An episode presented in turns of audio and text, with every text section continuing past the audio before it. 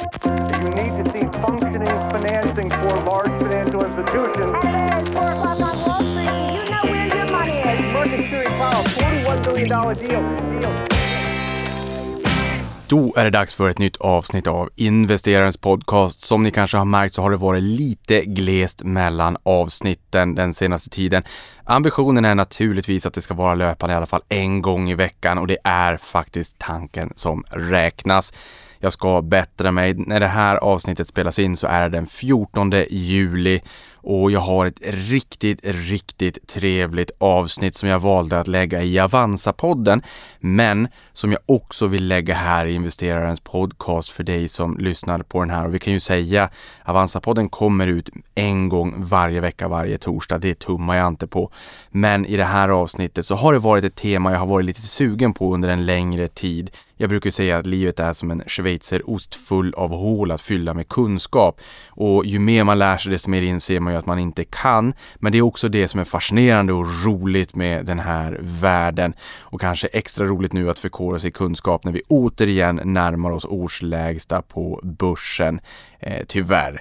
Men en av de här uh, hålen som jag vill fylla med kunskap, det handlar om kreditmarknaden i allmänhet och företagsobligationsmarknaden i synnerhet. För det här är ju lite grann som en sprillans ny vacker snygg bil.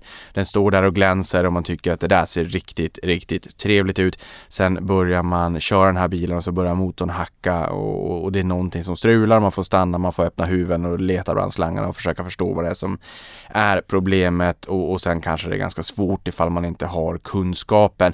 Det är lite grann börsen i goda tider, så fokuserar man på resultaträkning och maximera vinster, och det är uppåt som är riktningen och det är trevligt. Börsen bara stiger och stiger och stiger. Men i sämre tider, då är det mer fokus på balansräkningen snarare än resultaträkningen. Och det är håll tätt bakåt. Och där är vi nu, inte minst när det kommer till fastighetsbolagen, obligationsmarknaden, företagsobligationsmarknaden, för att kunna refinansiera sin affär. Och när det inte funkar, då funkar det inte. Och då är fokuset väldigt stort och intresset stort. Så därför så tänker jag mig i det här avsnittet att vi fullt ut ska försöka öka humankapitalet och lära oss mer om den andra delen av kapitalmarknaden. Det vill säga, ena sidan aktiemarknaden, den vi älskar, den jag fokuserar på nittionio komma nio procent av tiden. Nu tar vi det andra benet, det vill säga kreditmarknaden, penningmarknad, obligationsmarknad och företagsobligationsmarknaden. Och med mig till min hjälp har jag Louis Landemann, som är chef för kreditanalys på Danske Bank, en av programledarna i podden Kreditvärlden och medförfattare till boken Företagsobligationer från trippel A till konkurs. Så låt oss lyssna in det avsnittet som alltså har sänds ut i etern idag i Avanza-podden, men även här i Investerarens podcast. Låt oss tillsammans lära oss mer om den här marknaden som man ibland glömmer bort, men som när man kommer på den så gör man det för att man inser att den är ack så viktig. Luta dig tillbaka och njut, nu lär vi oss mer om krediter. Kreditmarknaden är ekonomins blodomlopp och den plats på vilken stat, kommun, banker och företag erhåller en betydande del av sin finansiering. I goda tider fokuserar aktieinvesterare på resultaträkningen och maximerade vinster, men i sämre tider blir det fullt fokus på balansräkningen och håll tätt bakåt. Här i omfattas företagens finansiering, vilket inte minst blivit ett fokusområde inom fastighetssektorn just nu. Det här måste vi som investerare ha koll på och kunskap kring. Därför kommer det här bli ett mycket matnyttigt avsnitt som förhoppningsvis höjer ditt likväl som mitt humankapital. Med mig i podden har jag Louis Landemann, chef för kreditanalys på Danske Bank och programledare av podden Kreditvärlden tillsammans med Gabriel Bergin. Och dessutom författare till boken Företagsobligationer från trippel A till konkurs. Varmt välkommen till podden. Tack så mycket. Vilken inledning. Vi börjar från början. Vem är Louis? Louis, ja, jag jobbar på Danske Bank som du sa med kreditanalys och just med fokus på obligationsmarknaden, och det har jag gjort ett antal år på Danske. Sen har jag varit på lite andra banker under årens gång och började min karriär på kreditmarknaden på ett ratinginstitut som heter Standard and Poor's. Det är ett tag sedan nu. Så att jag är på marknaden sedan ganska många år och jag har blivit kvar för att jag tycker att det är så himla spännande. Och du var ju inne på det själv, men jag tycker då som obligationsmarknaden, det tycker jag är världens mest spännande marknad och kanske den viktigaste också. Det finns ju sådana här berömt citat, du kanske har hört det. James Carville, han var så här rådgivare till Bill Clinton. Han sa ju att om man tror på reinkarnation, då tänkte jag först att jag skulle vilja bli återfödd som president eller påve eller sånt där. Men nu har jag ändrat mig. Jag vill bli återfödd som obligationsmarknaden, för då kan man skrämma vem som helst. Och lite så är det väl nu, va? Räntorna går upp, alla blir rädda och det påverkar alla andra mark- marknader, va? Det är alldeles underbart. Jag tänker också, det här med att du har jobbat på Standard and Poor's, det här var en fråga som jag hade, för vi kommer naturligtvis också att prata om kreditbetyg i podden. Mm. Det finns ju två bolag som är noterade. Fitch förstår jag ju onoterat, men vi har ju Moody's och Standard and Poor's. Ja. Då blir ju du kanske ganska jävig, för jag är ju också nyfiken på, om man är aktieintresserad, vilket av de här bolagen är liksom mest intressant, tror du, långsiktigt att investera i? Oj, ja det var en bra fråga. Ja, alltså, så här, det finns ju då och då nya ratingbolag som kommer upp. Vi har bland annat ett här i Norden som heter Nordic Credit Ratings och, så där, och som försöker utmana de här stora, och det tycker jag är jättebra. Ju fler det finns, desto bättre. Men någonstans i grunden är det, har det visat sig att det här är en extremt stark oligopolmarknad. Och faktum är att, och även givet att de här liksom överlevde finanskrisen där de var under mycket blåsväder, men det känns ju som att de är liksom ändå, jag vet inte om de är starkare än någonsin, men väldigt starka positioner, så är nog båda de här två eh, kommer nog klara sig bra även framgent, det skulle jag nog tro. Intressant att kika lite närmare på. Mm. Skyhöga rörelsemarginaler har jag insett. Ja, så är det. Det är svårt att bygga upp den verksamheten. Om du ska ha en global närvaro, kostar väldigt mycket pengar, så att då ska man vara extremt uthållig, ska jag säga. Vi gillar vallgravar. Hur kommer det sig att du blev intresserad av kreditmarknaden då? Nej, men det var via det första jobbet där på Standard and Poor's. Så jag, som många andra, visste jag inte speciellt mycket om det här då. Eh, och då var ju också det här med obligationsmarknaden, alltså företagsobligationer, väldigt nytt. Det fanns, jag till och med så att jag var nog med och gjorde liksom ratingen på det första high yield-bolaget i, ute i Europa. Jaha. Så pass liksom. Och det var ju under I T-yran och jag följde Telekom. Och då fick vi både uppleva uppgång och fall. eh, och det var ju naturligtvis eh, väldigt, väldigt spännande. Eh, så att någonstans där så fångades jag av det här. Både alltså kombinationen fundamental analys av de här marknadsrörelserna. Eh, och att det liksom är väldigt, väldigt... Det blir en dynamisk miljö och mycket att ta in och sådär. Så att sen blev jag lite fast på det faktiskt. Det är ju det som är roligt med marknaden. Det händer mm. saker och ting Precis. hela tiden. Ja. Och det var det första du sa här när vi möttes upp inför den här podden också, när du satt och läste Dagens Industri, att herregud vad det händer saker och ting. Ja. Och det gör ju det, och det är ju det som är fascinerande i marknaden. Kapitalmarknaden brukar ju delas in i aktiemarknad och kreditmarknad. Kreditmarknaden i sin tur är penningmarknad för korta löptider upp till ett år, säger obligationsmarknaden för, för längre löptider. Men vad är det som gör kreditmarknaden intressant, och vilken funktion skulle du säga att den fyller i ekonomin? Ja, men det är ju precis det du sa inledningsvis, att den marknad där alltså allt ifrån stater till företag, banker, kommuner får en väldigt stor del av sin finansiering. Så att, och det pris man betalar för den finansieringen påverkar ju sen dig som konsument, och det är väl det man ofta då inte tänker på, att om du har ett bolån hos en bank, så vad du får betala för ränta påverkas av vad banken själv får betala eh, pengar för sin upplåning. Eh, och, och har du pengar på ett sparkonto, jag menar, det är också kopplat till den räntan, liksom till eh, samma sak egentligen. Och din pension som man tänker på alldeles för lite förmodligen, så är det samma där. Avkastningen där påverkas ju väldigt mycket av vad som händer på den här marknaden. Så att det är just det där, och då kan man ju säga vanligtvis när allt rullar på och eh, de flesta lånar pengar kanske billigt av de stora aktörerna, då tänker vi inte så mycket på den här marknaden. Men sen då när de får gången, när den verkligen fryser till is, då får det ju så dramatiska konsekvenser, och ett väldigt bra exempel på det är väl precis efter Lehman. Den oron och den, när liksom den här kreditmarknaden frös till is, så blev det ju närmast en kollaps på kapitalmarknaden globalt och även i ekonomin globalt då.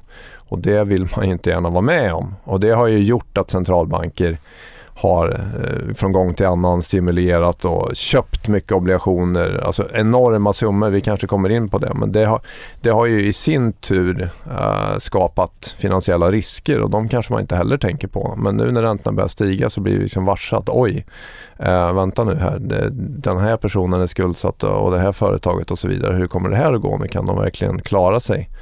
Så att spelplanen har, har ändrats rätt mycket. Och jag brukar säga nu att det här med gratispengarnas tid, den tiden är över. Nu är vi inne i en ny era. Det kommer att kosta mer att låna pengar, och det här kan bli, den här omställningen kan bli ganska jobbig. Men räntan är ju priset på pengar. Mm. Kunde du någonsin ana att du skulle få vara med om en sån här epok, kanske fel ord att använda sig av, men ändå ett nollränteklimat som inte har stått i någon skolbok? Nej, nej det, vem hade trott det så att säga. Men när man tänker på det nu i efterhand, så det går ju tillbaka till egentligen, ja i Japan var ännu tidigare, men ta U S A ungefär i samband med finanskrisen då. Då kommer man ju på det här att förutom att sänka räntorna till väldigt låga nivåer så kan vi också börja köpa obligationer och på något vis väldigt förenklat trycka ut mer pengar i systemet. Och jag tror att man märkte att oj, det här var ju, funkar ju ganska bra. Uh, och det blir väldigt frestande att använda det här. Och sen liksom det, då Fed drog igång det, och sen har andra hängt på. Uh, och sen så någonstans, som alla såna här saker, så under coronan framförallt så så tog man ju det här till nya höjder. Alltså, vi pratade om att Fed fördubbl- mer än fördubblade sin balansräkning här på två år eller någonting i den stilen. Och även Riksbanken, ska vi inte glömma bort, har ju köpt, alltså de sitter ju på kanske hälften av statsobligationerna ägs ju av Riksbanken. Och någonstans, nu har vi haft en era då med låg inflation och man har trott att det här har vi kunnat hålla på med, men någonstans allting har ju kommit, alltså nu har vi kommit till vägs ände. Och själv så tror jag väl att det här med att man väntade så länge med att höja räntorna, att det kanske kan visa sig vara ett av de största policymisstagen som vi har varit med om från centralbanker i modern tid. För att när du väl börjar tappa alltså förtroendet för att ha, tror folk på inflationsmålet eller inte, börjar man tappa där, då är det jäkligt svårt att arbeta tillbaka det. Men finns det inte någon sån där tumregel att om centralbanken, i det här fallet och Riksbanken, sitter på runt hälften av marknaden, att då sätter man marknaden ur spel? Ja, eller om det ens, eller jag tror att det kanske ändå kan prata om mindre volymer än så. Mm. Det är svårt att säga, men om man tänker på det, det är en investerare, en centralbank som inte har några avkastningskrav. Och det, det pajar ju hela, hela prismekanismen på marknaden någonstans. Uh, och det är väl det här som är problemet. Och det, dessutom, alltså man börjar med att köpa statsobligationer, men om vi nu pratar olika typer av obligationer, successivt har man ju gått ner och köpt mer och mer obligationer med lite högre kreditrisk så att säga. Och när du börjar köpa till exempel företagsobligationer, vilket ges ut av olika bolag, och då egentligen trycker ner räntan för de bolagen, då skapar du ju också det man kallar för moral hazard. Det vill säga, du sänder en förväntan om att har du problem, vi kommer att finnas där. Och då lär sig aktörerna på finansiella marknaden det här, och så tar de mer risk. Så att när väl det vänder, då blir det ännu jobbigare. Och det är ju precis det vi ser nu. Du bygger upp så himla mycket obalanser, och de, ja, återigen, så länge det ligger kvar på de låga räntorna så syns det inte, men när det börjar ändra sig, då, då händer det saker. Och jag tror också själv att de här nya anpassningen till den nya miljön, det här tar tid. Uh, och nu ska centralbankerna som sitter på de här enorma volymerna obligationer börja gå ner i det med, med de här obligationerna. Och vi är precis i början på den resan, och ändå har du redan sett så stora effekter på, på aktiemarknaden, på andra tillgångslag. Så att det är ju lite läskigt, och frågan blir ju då hur uthållig kommer man orka vara här? Men nu uppviglar du till att jag måste fråga, för jag menar, aktiemarknaden mm. är ju framåtblickande, man tar ju höjd för rätt mycket rätt fort, ja. Och det har vi sett på fastighetsmarknaden också. Jag menar, det är lång, eh, både kapital- och räntebindning, men vi har sett ett rejält stök i fastighetsmarknaden där Krex eller Carnegie Real Estate Index har varit ner närmare femtio procent i år. Och vi kommer komma in på det senare under podden, men jag måste bara fråga nu när du säger så, så att jag inte deppar ihop här. Menar du att det kommer bli ännu värre, eller har vi sett en rätt stor, eller har vi diskonterat mycket av det här stöket på, på börsen, skulle du säga? Alltså det vi då potentiellt har framför oss på kreditmarknaden. Mm. Nej, det är den stora frågan såklart. Om man tar det som ett exempel, det där med fastighetsmarknaden och aktier, så är väl min uppfattning att det, de rörelser, om man tittar på hur mycket man har prisat om värderingarna på fastighetsbolagen på börsen, så motsvarar väl det ganska väl eh, hur mycket räntorna har gått upp då. Uh, och sen kan man diskutera liksom för enskilda bolag vad specifikt kommer de att få betala när de väl lånar, det kanske vi inte vet riktigt. Men på ett ungefär, för man använder ju som en diskonteringsränta för att räkna hem framtida kassaflöden, och då kan man se att då har man då höjt den med kanske en till två procent i genomsnitt, och det motsvarar väl ungefär hur mycket eh, räntorna har gått upp. Men sen är ju naturligtvis den stora frågan, så ser det ut här och nu. Uh, och sista tiden har vi ju till och med sett att långa räntor i U S A så har börjat falla tillbaka. Man börjar prata om att den här så kallade yieldkurvan inverterar, och då, det kan man ju då tolka som att risken för att långa räntor går upp ytterligare har ju minskat, om man snarare kommit ner. Uh, så då uh, kanske det är mer så att räntemarknaden, mer precis som aktiemarknaden, börjar tänka på en recession. Och då på sätt och vis kan man säga okej, okay, behöver vi kanske inte vara jätteoroliga för högre räntor. Å andra sidan blir vi då mycket mer oroliga för konjunkturen. Och då, om det är på aktiesidan, det är klart, om du har ett fastighetsbolag, då ska du ju börja fundera på vakansrisken istället. Och då blir det ju, det påverkar ju också värderingen, så fast från liksom andra hållet. Så det är ju lite, det är en knepig situation. Och sen är väl den andra saken att Eh, räntorna liksom har rört sig upp i, och man nu ved, tror sig veta att ja, Fed ska fortsätta höja, de är på liksom en komma sjuttiofem nu, kanske upp till tre och så vidare, men då blir ju nästa fråga, kommer de att fortsätta hela vägen? Kan de, och, och visa sig att inflationen inte viker ner, kommer de att gå ytterligare uppåt? Ja, det säger de väl i princip att de skulle kunna, så det är klart, då kan ju räntorna gå upp mer, men det kan ju också bli att konjunkturen faller så mycket så att de inte riktigt vågar hålla i. Uh, och det är väl det där jag tror som är det svåra, för det är det jag menar, att om du inte får bukt med inflationsförväntningarna, då är, är det ju en väldigt stor risk uh, att man uh, ja, helt enkelt upplevs ha tappat uh, greppet, uh, och du kan handla i stagflationsscenario, det vill säga att man vågar inte höja fullt ut, konjunkturen försvagas, inflationen är fortsatt hög, då måste du börja höja igen, och så håller vi på så där fram och tillbaka. Ja, men för det jag tänker här, när jag hade Peter Norhammar med i podden, så, så menade han på att det, det finns en viss ränta på ränta-effekt när det kommer till fastighetsbolagen också, att finansieringskostnaden höjs en gång mm. och, och den kommer ju gradvis för många bolag tack vare den här kapital- och räntebindningen. Sen är ju marknaden framåtblickande, så det är ju ändå naturligt att kolla räntorna sticker. Mm. Vad innebär det om man hade refinansierat idag, även om det nu sker i framtiden. Ja. Men det han menar att kommersiella fastigheter där man har inflationsjusterade hyresnivåer som springer upp i takt med inflationen, med K P I, så stiger den ju ganska mycket redan idag, medan de dyrare finansieringskostnaderna stiger i framtiden en gång. Men på intäktssidan får du en ränta på ränta-effekt.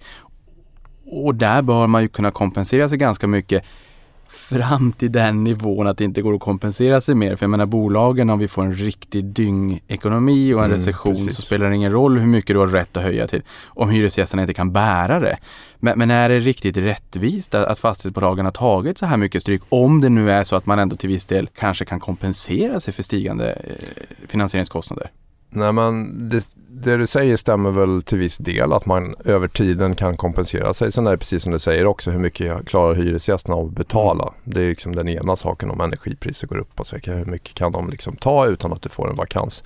Den andra är ju, man måste ju också tänka på proportionen, och det är här jag tänker att man ofta då kanske glömmer bort balansräkningen, och man måste räkna kanske lite på hur mycket skulder har de här bolagen. För det du säger, om man är väldigt lågt belånad, ja. Uh, men det man ska tänka på är ju att uh, finansieringskostnaderna alltså stiger ju mångdubbelt mer än vad du kan höja hyran. Så att om du säger att ett bolag har legat på en genomsnittsränta på sin belåning på lite över en procent, och sen så säger vi, ja men om du ska ta vad marknaden säger nu, pratar vi fyra till fem procent.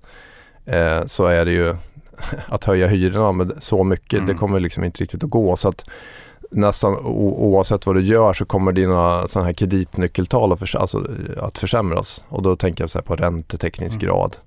Och sen kan man då diskutera belåningsgraden, vad som händer med den också då, beroende på hur fastighetsvärdena över tiden går.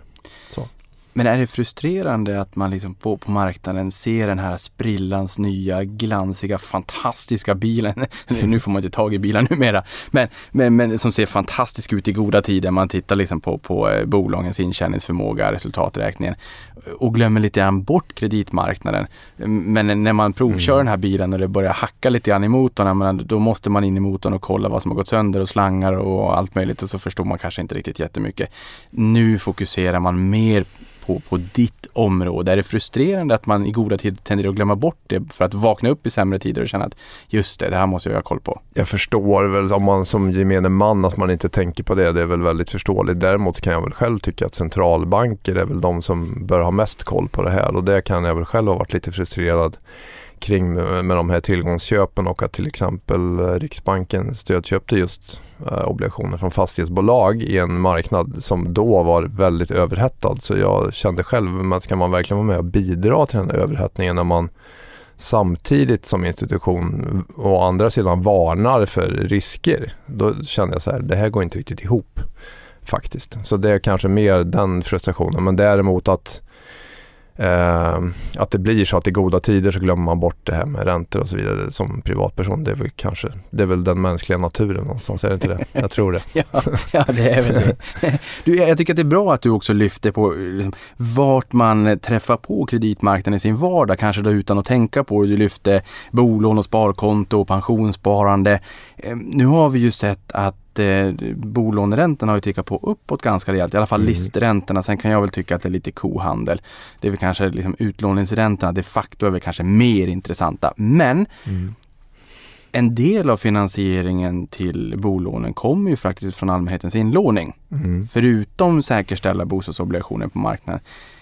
Och jag vet inte till hur stor grad man får använda allmänhetens inlåning, men varför har vi inte fått en positiv ränta på flyktigt kapital på, på eh, lönekontot kanske, eller mer rimligt på, på sparkontot? Finns det någon teknisk förklaring till det här? Nej, men det, det handlar väl om eh, naturligtvis bankernas marginaler. Sen blir det väl så här eh, vad gäller, och sen då var det i förlängningen också, jag erbjuder till exempel ränta på bolån, så blir det alltid någon form av viktning mellan de här olika, att en del är som du säger pengar som kanske kommer från olika sparkonton, och sen blir det bankens egen upplåning, och då blir det liksom en mix av de här olika löptiderna, och sen ska banken också sätta av pengar som någon sorts reserv, liksom en stabilitetskostnad eller vad man nu ska kalla det för.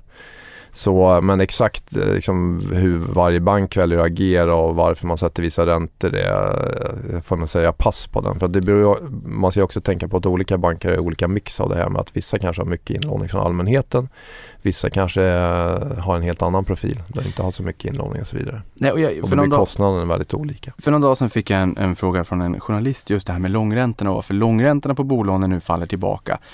Är det den här allmänna recessionsoro nu, att marknaden tagit höjd för betydligt högre räntor än vad centralbankerna kanske säger att de själva ser? Eller, eller vad är det som gör att det nu på lite längre löptider börjar falla tillbaka? Nej, men det är precis det du säger, att det är en sån klassisk recessionssignal på räntemarknaden, att de långa räntorna, om du sitter till exempel i U S A, så ligger tioårsräntan lite lägre än tvåårsräntan. Och då brukar man säga att när, när det ser ut så på räntemarknaden, det är Det är inte hundra procent att det alltid stämmer, men ganska ofta historiskt har det visat sig, då är det faktiskt så att det är en recession på, på ingång. Så det är väl så som marknaden tänker just nu i alla fall. Ja, och, och du nämnde ju det här tidigare med inverterad räntekurva, om långräntan är kortare än, än den, den eller de korta räntorna. Hur orolig behöver man vara för det? För media plockar ju upp det där och säger att så här höga sannolikheten varit historiskt för en recession inom X Y Z antal månader. Är det här någonting... Jag förstår ju att du tittar på det naturligtvis. Mm. Men är det en, en, en god indikator för vad som komma skall? Jo, men det ska jag nog säga. Sen det går det väl alltid och, alltså det, det man ska säga nu är väl att det är en ovanligt osäker miljö, skulle jag säga. För att det här med inflationen, som du vet själv, alltså, vi har blivit överraskade så många gånger, om man tror att den ska vända ner och så vidare, och sen visar sig att den inte gör det. Det har det här med kriget i Ukraina, och vi har den här stora debatten, kan vi hamna i en akut energikris i Europa och så vidare. Men någonstans så, ja tyvärr, alltså, ekonomin ska man väl vara var orolig för, så är det ju. Sen kan man diskutera, än så länge blir det liksom en kortare, lite mjukare recession, vilket centralbanken hoppas, eller så att det kommer att bli mycket hårdare. Och risken är, alltså, återigen, det är väl den, den, är det något tal man ska ha koll på, så är det just inflationssiffrorna, för det är den som kommer att bestämma hur centralbankerna agerar. Och tyvärr blir det väl så här att den, kan man ju säga, kanske är lite laggande någonstans, och det finns ju då en risk att eh, våra centralbanker kommer att fortsätta höja räntan väldigt långt in i en recession, så att säga, för att det kanske tar lång tid innan inflationen vänder ner, och då kan det ju visa sig att räntan slutar med att vara väldigt hög. Men spekulativ fråga där. Vad, vad riskerar att hända ifall vi får en energikris på halsen i, i vinter? Om Ryssland säger faktiskt beslutar sig för att stänga av energikranen helt och hållet. Mm. Det vill säga gaskranen i det här fallet. Ja, exakt, precis. Ja du, det vet nog du lika väl som jag. Det blir mycket spekulationer. Men uh, det, dels kommer det att skapa mycket osäkerhet och sen så kommer det att kännas naturligtvis i plånboken. För att svenska energisystemet sitter ju ändå ihop med det europeiska. Så att ja, får vi väldigt höga energipriser så det, det blir naturligtvis väldigt jobbigt om man... Om man värmer upp sin villa med el till exempel. Ja, för det här skapar ju, och, och återigen det här blir ju jättespekulativt såklart, men det skapar ju en jätteinflationspush samtidigt som den urgröper, kan jag tänka mig då, konkurrenskraften bland eh, europeisk basnäring, industri. Mm.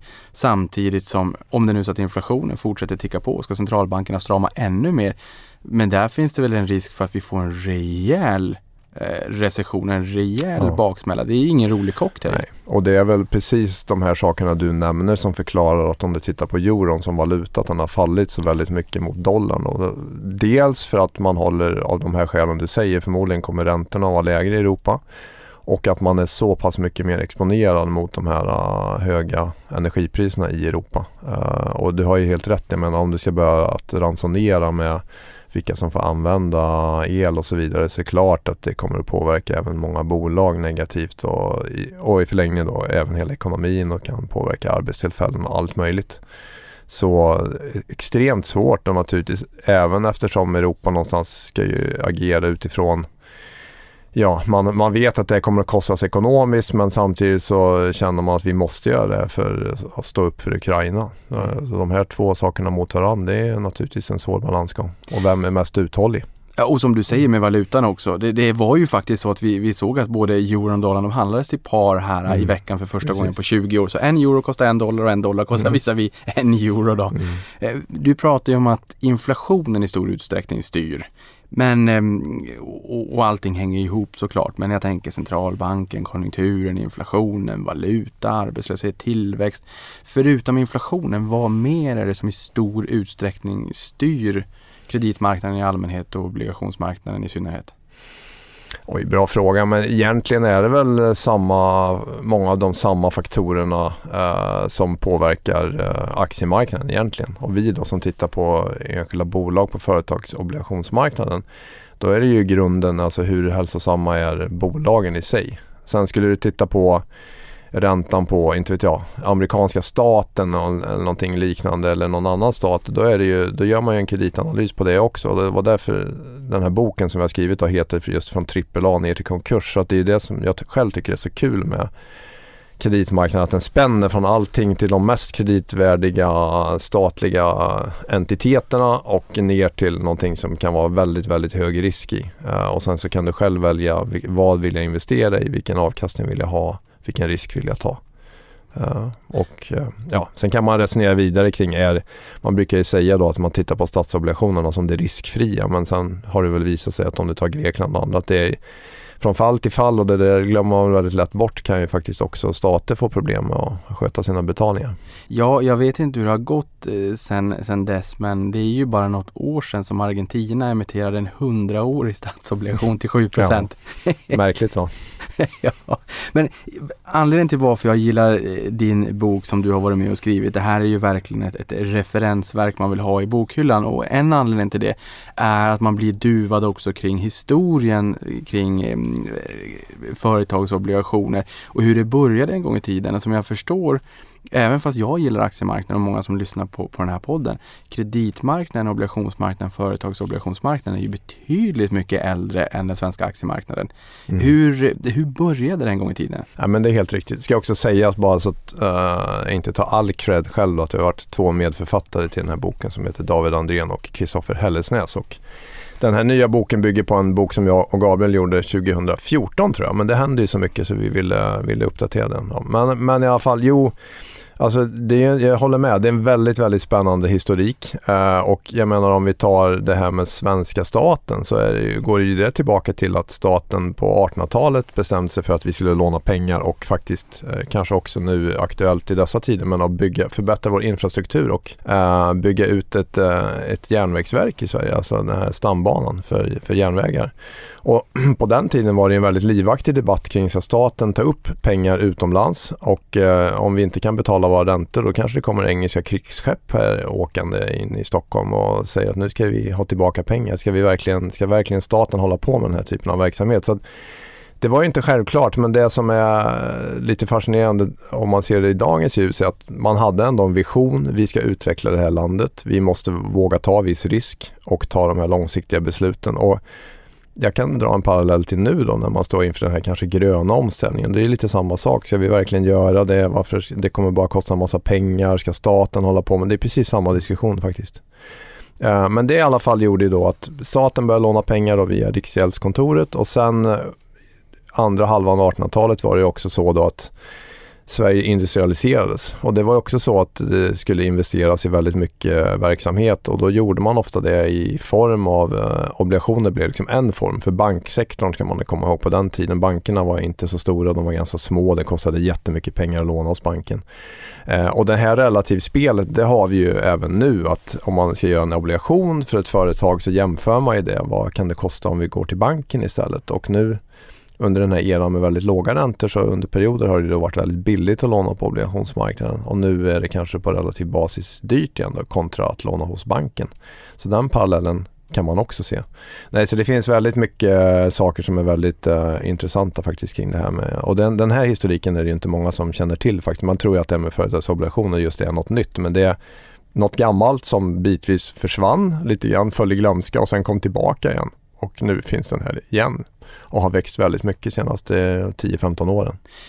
Men tycker du att man inte fullt ut nyttjade, drog fördel av det låga ränteklimatet från statligt håll att låna upp rejält med pengar för att investera i infrastruktur? Nu pratar jag inte om, om vi skulle jämföra med ett hushåll. Inte att låna pengar till konsumtion eller so- sommarsemestern. Mm. Mm. Utan kanske till att köpa en bostad eller ett fritidshus eller vad det kan tänkas vara. Mm. Att för statligt håll i infrastruktur och, och satsa framåt. Var det klokt eller var det dumt att inte dra nytta när räntorna var så låga? Nej, men svenska staten har ju en extremt låg skuldsättning. Uh, sen personligen så anser väl jag då att vi har en latent infrastrukturskuld. För att en sak är ju att vi har investerat alldeles för lite i vår både järnvägar och vägar senaste tjugo trettio åren. Och det är någonstans att vi har, verkar ha en konstant oförmåga att ta de här besluten. Om man jämför med många övriga europeiska länder. Sen, visst, vi har en annan demografi och så vidare. Men, men någonstans kan jag tycka att vi, vi måste våga ta de här besluten och våga ha den här visionen. Och att bara liksom traggla på i gamla hjulspår känns som att då de här obalanserna blir större och större. Som du vet, jag menar, tågförseningar och allt vad det är. Nu har vi problem med, med flyg också. Uh, och, och, och, och ett annan parallell kan man väl också dra vad gäller bostadspolitiken. Att det verkar ju också vara svårt att ha de här, ta de här stora greppen. Det blir liksom lite småduttande men, men de facto är det så att det är många uh, människor i Sverige idag som har svårt att hitta en bostad som de har råd med. Uh, och det blir fler och fler som är i den situationen. Och, uh, men vi lyckas ändå inte... Vi vågar liksom inte satsa och ta något grepp för hur vi verkligen ska hantera det tyvärr. Så våga satsa och ta grepp och full fart framåt för många av de politikerna som lyssnar på den här podden att det, det kan vara klokt att slå sina kloka huvuden ihop. Och, och nu faktiskt, är det dags. Nu är det dags. Och jag tänker här, vi, vi ser ju vad som händer på den svenska kreditmarknaden men U S A är ju världens största ekonomi- och kapitalmarknad. Mm. I hur stor utsträckning påverkas vi och vår kreditmarknad av hur den amerikanska marknaden utvecklas?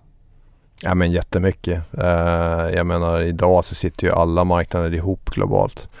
Uh, så att helt klart är det ju så. Uh, sen är det ju så här, uh, man pratar om likviditeten också på marknaden och det här är också sådana saker som kommer att nu testas, tror jag, när återigen när centralbankerna börjar dra sig tillbaka från sina stödköp. För det vi ser är ju att eh, även på en sån marknad som man pratar om, att den amerikanska treasury-marknaden, alltså som amerikanska statsobligationer, det ska vara liksom världens mest likvida marknad eller någonting brukar man väl säga, men även där förra gången när Fed skulle dra sig tillbaka tjugonitton så blev det en akut eh, likviditetskris där, och man faktiskt fick gå in och stödköpa för att liksom återupprätta balansen. Så att, eh, det visar väl bara på att återigen att det här är ganska känsligt läge vi är i nu.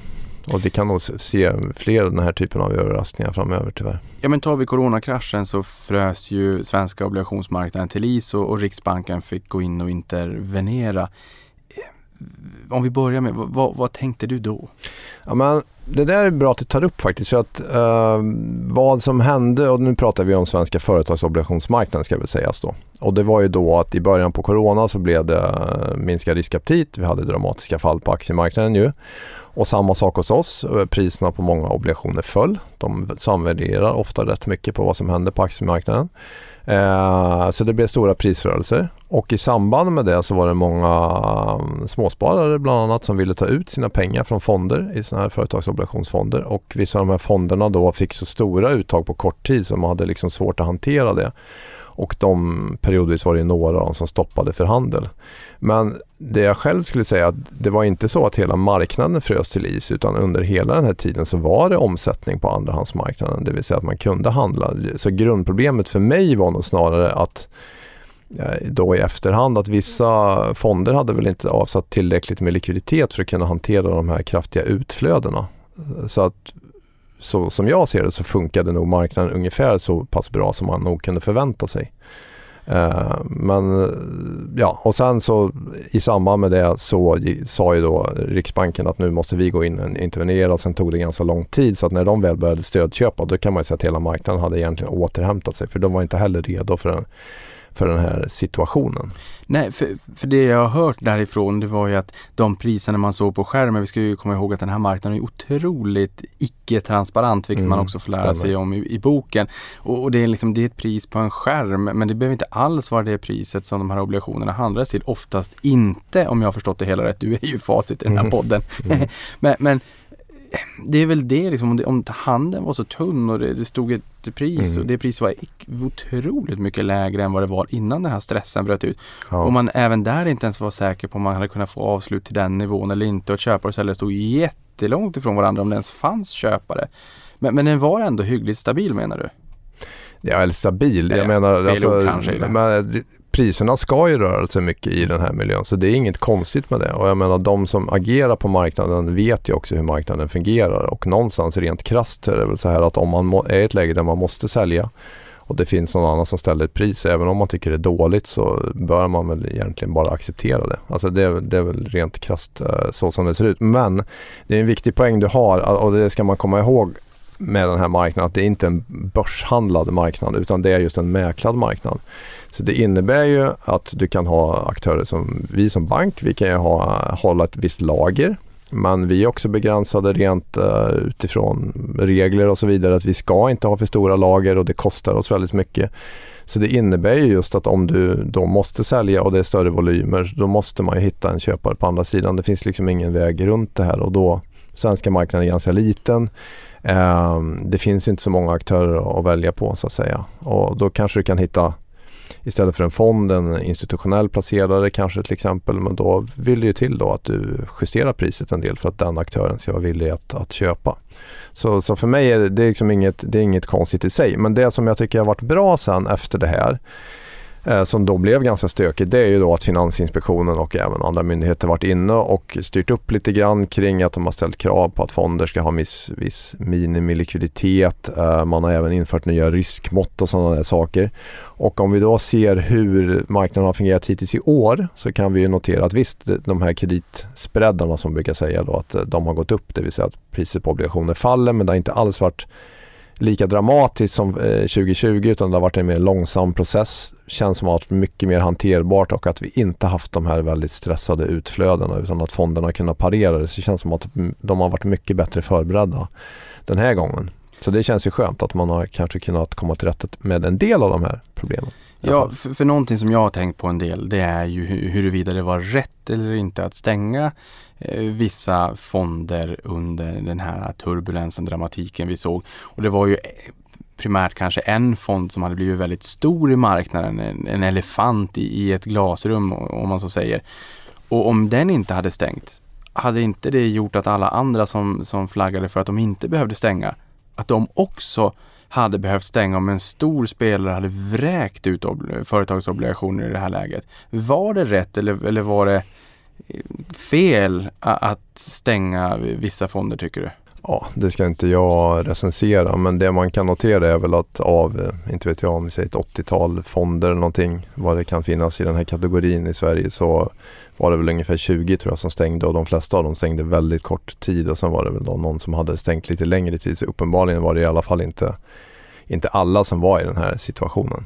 Men på det temat så en sak som också Finansinspektionen då har infört efter det här, det är ju att man då kan så att säga ge, sätta en avgift på dem som just vill ta ut pengarna i stressat läge, så att man får betala, och då ska den avgiften vara till övriga, de som så att säga är kvar i fonden. Det är liksom tanken med att man gör det, så att man ska kunna göra uttag, men att det ska bli på ett fair vis för de som då väljer att sitta kvar, om det då eventuellt blir ett säljtryck. Ja, men precis, för det är det jag tänker när man liksom hoppar, man springer mm. till, till, till säljknappen och, och tvingar kanske i det här fallet då stora fonder, nu var det en stor som stängde då, tvingar dem att vräka ut obligationer. Jag menar, det, det kryllade ju inte av köpare, men det kryllade Nej. av säljare. Och att man då ser priserna falla rakt ner i källan, det är ju inte så roligt om man, om man då sitter kvar i, i fonden heller, men uppenbarligen som du lyfter så har man ju funderat på det här, hur man ska kunna stävja det. Ja, sen så tror jag också det är viktigt bara vad man, hur man beskriver en fond, att man ska inte tro det. Om du säger att det är en fond som investerar till exempel i high yield-obligationer som då kanske är begränsad likviditet, att man inte marknadsför det som att det är ett bankkonto, att man kan ta ut pengarna, utan så som man ska tänka med pengarna i den typen av placering kan vara att det är en jättebra och stabil placering, men att du kanske behöver ligga kvar ett till tre år eller upp till fem år och sen få tillbaka dina pengar, och det är inte tanken att du ska ta ut pengarna, kunna liksom sätta in och ta ut pengar varje dag i den typen av fond. Och vilka är då aktörerna på kreditmarknaden? Vem finansierar sig via kreditmarknaden, och, och vem är det som lånar ut pengar och köper de här skuldebreven då? Just det, nej men det är under den här senaste tioårsperioden så är det ju allt mer svenska företag som lånar pengar här, och det är ju de som lånar mest som sin andel av, av så att säga, sin balansräkning är egentligen de större svenska bolagen. Det är allt ifrån Scania, Volvo, Telia, Electrolux, eh, ja men name it, alla de här namnen som du känner igen förmodligen lånar i pengar på obligationsmarknaden, och kanske ofta även utanför Sverige om det är stora internationella koncerner. Sen kan man ju i tillägg till det säga att sen är det också allt fler lite mindre bolag, och det kan vara i olika branscher, ofta lite mer då kapitalintensiva branscher, och då fastighetssektorn är ju en sån sektor som har blivit väldigt stor just i Sverige på den svenska obligationsmarknaden. Vi pratar om drygt fyrtio procent av totalen är faktiskt fastighetssektorn, så den är väldigt stor. Men skulle du säga att det är en hög och lite läskig koncentrationsrisk? Ja, men det är absolut en koncentrationsrisk som är, blir naturligtvis någonting som var och en får jobba, jobba med hur man ska hantera. Och apropå då, vilka som köper de här obligationerna, så är det ju mycket, det har ju varit på senaste åren mycket fonder som har då företagsobligationer eller olika räntefonder som kan ha ett inslag av företagsobligationer. Och sen är det institutionella placerare, så det kan ju vara alltså, återigen pensionsbolag där du ska placera din och min pension, och då vill man ha en andel räntebärande papper då, när du inte får så mycket på statsobligationer, så det blir också intressant att titta på företagsobligationer. Ja, men för här tänker jag spontant också, jag menar, det är klart, räntefonder har ju ett givet inslag i, i ett långsiktigt sparande, ofta i pensionssparande, mm, så brukar, det brukar ju vara en mix mellan räntor och aktier, mm, och kanske andra tillgångslag också, men aktiespararna brukar ju säga eh, sprid på riskerna, mm, tio till femton mm. aktier i fem till sex olika branscher. Mm. Men när det kommer till företagsobligationer, i och med att fastighetssektorn utgör runt fyrtio procent, mm, är det viktigt som sparare att försöka informera sig kring eh, sektorkoncentrationen i en räntefond, att den, om det är en företagsobligationsfond med jättemycket, o, jättemånga olika företagsobligationer, mm, men alla kommer från fastighetssektorn. Då blir det ganska jobbigt. Ja, men det, det håller jag helt med om. Jag skulle väl som tumregel rekommendera alla, om man, oavsett vilken typ av fond man funderar på att placera i, och titta på största innehaven, för det brukar man ju ofta ganska lätt kunna se, och då tror jag ofta man får en ganska hyfsad bild, och har man frågor då, då får man ju borra lite vidare i och försöka gå lite djupare, men det ger nog i alla fall en ganska bra känsla att läsa kring hur det är inriktningen, alltså, för att någonstans eh, hur man kan få avkastning i sådana här räntefonder är så att säga, man tar ränterisk, då är man exponerad mot hur räntorna rör sig upp och ner, som jag pratat om tidigare, eller så tar man kreditrisk, och då köper man ett bolags obligationer, och sen kan man också lite eh, på detaljnivå sen köpa olika obligationer från samma företag, så man kan välja lite grann var i kapitalstrukturen man går in, och då kan man vara lite mer nära aktieinvesterarna, vilket vi då tycker är lite högre risk, då är man längre ner i kapitalstrukturen, eller så kan man ha något lite mer högre upp där man har någon säkerhet och sånt där, och då, det kan också vara jättestor variation då på, på avkastningen, men ja, titta på de största innehaven, det är liksom grundregeln. Men tar man obligationsmarknaden i stort, hur stor andel skulle du säga mellan tummen och pekfingret utgörs av statsobligationer kontra bostadsobligationer kontra företagsobligationer?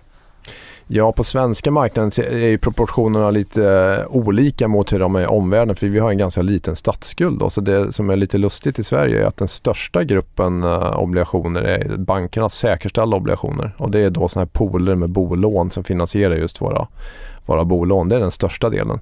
Sen har du då statens skuld som är, nu kommer jag inte ihåg exakt, men kanske trettiofem till fyrtio procent typ av totalen, och sen det här med företagsobligationer är väl i runda slängar typ femton procent ungefär, och sen en ytterligare kategori är då kommuner och andra liksom statligt relaterade aktörer som också är ganska stora, så kommunsektorn är också rätt spännande.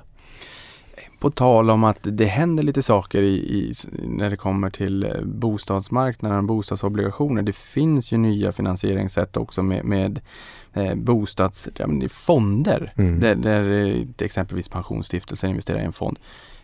Har det här potential att utmana marknaden och skapa någon form av förändring i, i liksom strukturen på obligationsmarknaden? Framåt. Det kan det nog absolut ha. Sen över tiden, som allt annat eh, i den här genren, så är det nog lite trögrörligt. Men nyckeln återigen tror jag att kan du få till då någon form av obligationsfinansiering eller annan finansiering för den delen som, är liksom på, som kan konkurrera med den som, som bankerna har. För det är klart, fördelen för banken om det är en stor aktör är ju att du liksom får väldigt stora pooler som blir väldigt väl diversifierade, och då kan du låna upp pengar väldigt billigt mot de här poolerna, och att för att en ny aktör som är ganska liten och komma in och liksom bygga upp det här, det, det är nog svårt, men det är klart, kommer du över den här första tröskeln så ja, absolut, så kan ju det förändra, och i, i grunden kan det vara ganska positivt också med lite ökad konkurrens, tänker jag, på den här marknaden. Ja, men det är bra, då, då får man kanske lite billigare bolån, mera pengar att, att sätta in på börsen och spara långsiktigt. eller, Precis, i, i, eller i obligationer då. Eller i obligationer, om det är så att man har, har en stor plånbok, för, för det är väl lite grann så också att de här posterna oftast är en miljon styck, och då, då krävs det ju mycket pengar för att ha en diversifierad ja. obligationsportfölj, men vi har ju naturligtvis fonder, penningmarknadsfonder och likviditetsfonder mm, och obligations- och företagsobligationsfonder och så. Vad va är, liksom, har du något gott medskick till spararna där ute, vad som är viktigt att tänka på när man försöker identifiera guldkornen bland mm. räntefonder? Ja, men jag tror en sån här bara sak att komma ihåg om man funderar överhuvudtaget på att jag ska placera pengarna i räntefond, och då är det ju någonstans att du kan ha en alternativet så att säga en kort räntefond, någonting som kanske är just lite mera lätt att omsätta och där jag kan få ut mina pengar lite lättare, och den kanske inte rör sig så mycket upp och ner heller, men man återigen får väl titta då på inriktningen på fonden, då är man mer exponerad mot hur man tror att räntorna går. Om man sen vill ta lite mer risk och samtidigt få lite högre avkastning, då kan man ju titta på en sån här high yield fond då till exempel, men det man ska tänka på då, det är ju att tajmingen för det här, det är ungefär liknande som aktiemarknaden, att nu har det varit en period där det har gått väldigt dåligt, då kan man ju ena sidan säga att nu är det köpläge, men det är, det är ungefär samma parametrar som man, de här obligationerna rör sig unge, ofta i tandem med aktiemarknaden, så tror vi nu att nu har vi bottnat ur det som du var inne på tidigare, kommer att vända uppåt, ja men då visst, då kan det vara jättebra tillfälle att börja kliva in. Men, men jag tror annars är det nog mer att man ska göra det lite försiktigt och kanske lite grann varje månad och sånt där, så man sprider ut det här. Ja, och ett mått Och räntekänslighet brukar ju vara duration, och det är ju det. kanske ett begrepp som, som man har hört talas om eller mm. läst i, i, i bankernas kommunikation kring räntefonder. Och i er bok får man ju lära sig att det finns två populära varianter, att det finns ännu fler än så ja. bara för att göra saker och ting enkelt. Eh, dels så har vi, den här får du uttala, eh, Macaulay. Ja, visst, Macaulay. Mm. Macaulay-duration, och sen har vi modified duration också. Kan du försöka hjälpa oss att förstå det begreppet duration? Jag tror man ska hålla sig till det här enkla, och den som vill veta detaljerna kan väl då i så fall läsa i, i boken. Men i, i generellt är det väl egentligen hur mycket påverkas avkastningen på min uh, fond, om man tittar på en fond, av att räntan går upp eller ner med en procent. Det är väl lite så man kan tänka sig, så hur räntekänslig är, är min fond. Så. Och, och, och sen då om du tar det vidare med med just kreditfonder, då har du det här måttet som är spreadexponering, och då är det egentligen en variant på det här som ska säga då hur mycket, om spreaden, alltså den här kreditriskpremien, om den fördubblas, hur mycket påverkas av avkastningen positivt eller negativt, då blir det egentligen på min kreditfond. Så att det, är, det är de här två sakerna man tenderar att vara exponerad mot, det är ränterisk och det är kreditrisk. Och kreditrisken är egentligen då hur går det för de bolagen som, är, som den här fonden har helt enkelt. Mm. Ja, och jag tänker med det här just med ränterisken, när vi har gått från ett nollränteklimat till att eh, pengar börjar kosta pengar. Mm. Eh, och jag menar, är det så att det är fonder som har eh, räntepapper med, som har flera år kvar till, till förfall, då, då står man ju där med ett läge där guld blir kattguld, där man från början hade en mm. jättefin kupong så. Mm. Men, men när, när räntorna börjar så sakteligen ticka på uppåt, då blir det här guldet lite mer kattguld, och så känner man att om jag hade investerat pengarna nu istället i nya papper som emitteras, då hade jag fått ännu högre ränta, och så faller värdena. Och vi har ju sett den sämsta starten på obligationsmarknaden mm. i U S A nästan någonsin. Det har ju varit ja. en, en jättestökig marknad. Så Bloomberg hade ett, ett obligationsindex som var ner närmare tolv procent. Jag hade ja. hellre tagit tolv procent i år än börsens ja. nedgång. Men, men skulle du säga att den här situationen vi nu ser är ganska unik i en historisk kontext? Ja, det är den ju, därför att i princip som du säger, men det har inte funnits någonstans som man kunnat gömma sig här i början på året, utan oavsett nästan vad du haft så har du förlorat pengar. Sen kan man då säga att man kan förlora, kan förlora mer, eller, mer, mer eller mindre pengar helt enkelt. Men det är helt riktigt som du säger, och det, du förklarar på ett väldigt bra sätt varför man kan förlora pengar när räntan stiger då. Men sen ska man komma ihåg att om du tar många kreditfonder i Sverige till exempel, om de köper um, papper i ett bolag, så är det ofta obligationer med rörlig ränta. Och det innebär att de justeras upp då, när i det här fallet Stibor, om Stibor stiger så stiger också, så då får man bättre avkastning. Så, så man har delvis ett skydd då på så vis. Ja. Ja, och, och lite grann den termen F R N med floating rate notes. Mm. Jag tänker på ett litet flöte som ligger på vatten. Oavsett om det är ebb eller flod, så, så flyter flötet mm. högst upp på, på vattenytan ändå. Att man får m- åka med lite grann upp när, när det blir flod. Du nämner Stibor, eller Stockholm Interbank Offered Rate. Vad är det för någonting? Typiskt sån här lingo som ja, man kan jag vet, det finns mycket sånt. Ja, men man kan väl ungefär, man pratar ju också om en swapränta, kan man också referera till. Så ofta pratar vi, när vi säger att man får en avkastning över något annat, så är det ju ofta så här, ja, man får, och då säger vi också punkter, som man säger så här, trehundra punkter över swapräntan. Det låter ju väldigt märkligt. Ja. Men då är ett, punkter är en hundradels procent, så det blir helt enkelt att du får tre procent istället för trehundra punkter mer än, och då swapränta eller även Stibor är någon form av inte bankränta som man egentligen, banker clearar transaktioner mot varandra, eller om du ska göra någon annan typ av av transaktion. Så man kan ju, jag ska inte säga att det är en riskfri ränta, men det är någon form av referensränta, och då, då får man ju sen titta vad är den räntan. Så då kan du ta, om du då tar en femårig svensk swapränta, så är väl den ungefär två komma fem procent. Så om vi säger att du har trehundra punkter över den, då har du alltså fem komma fem procent. Och, då, och återigen, om man då kopplar ihop den vi diskuterade tidigare med fastighetsbolagen, om man då ska finansiera sig nu kontra i början på året, så får man den här dubbelsmockan då, för att dels har den här swapräntan gått upp, den var kanske en halv procent i början på året, så den har stigit med två procentenheter, och sen den här riskpremien har också gått upp, så att säga att den var, ja, dra till med någonting, så att den var två procent i början på året, så kanske den är fyra, fem, sex procent nu. Så då förstår man att den här ränterörelsen, hur ungefär hur, hur kännbar den är för ett enskilt företag. Som sagt så finns det ju en, en del lingo i branschen, och en sån där som jag tänker på, det är ju kovenanter. Mm.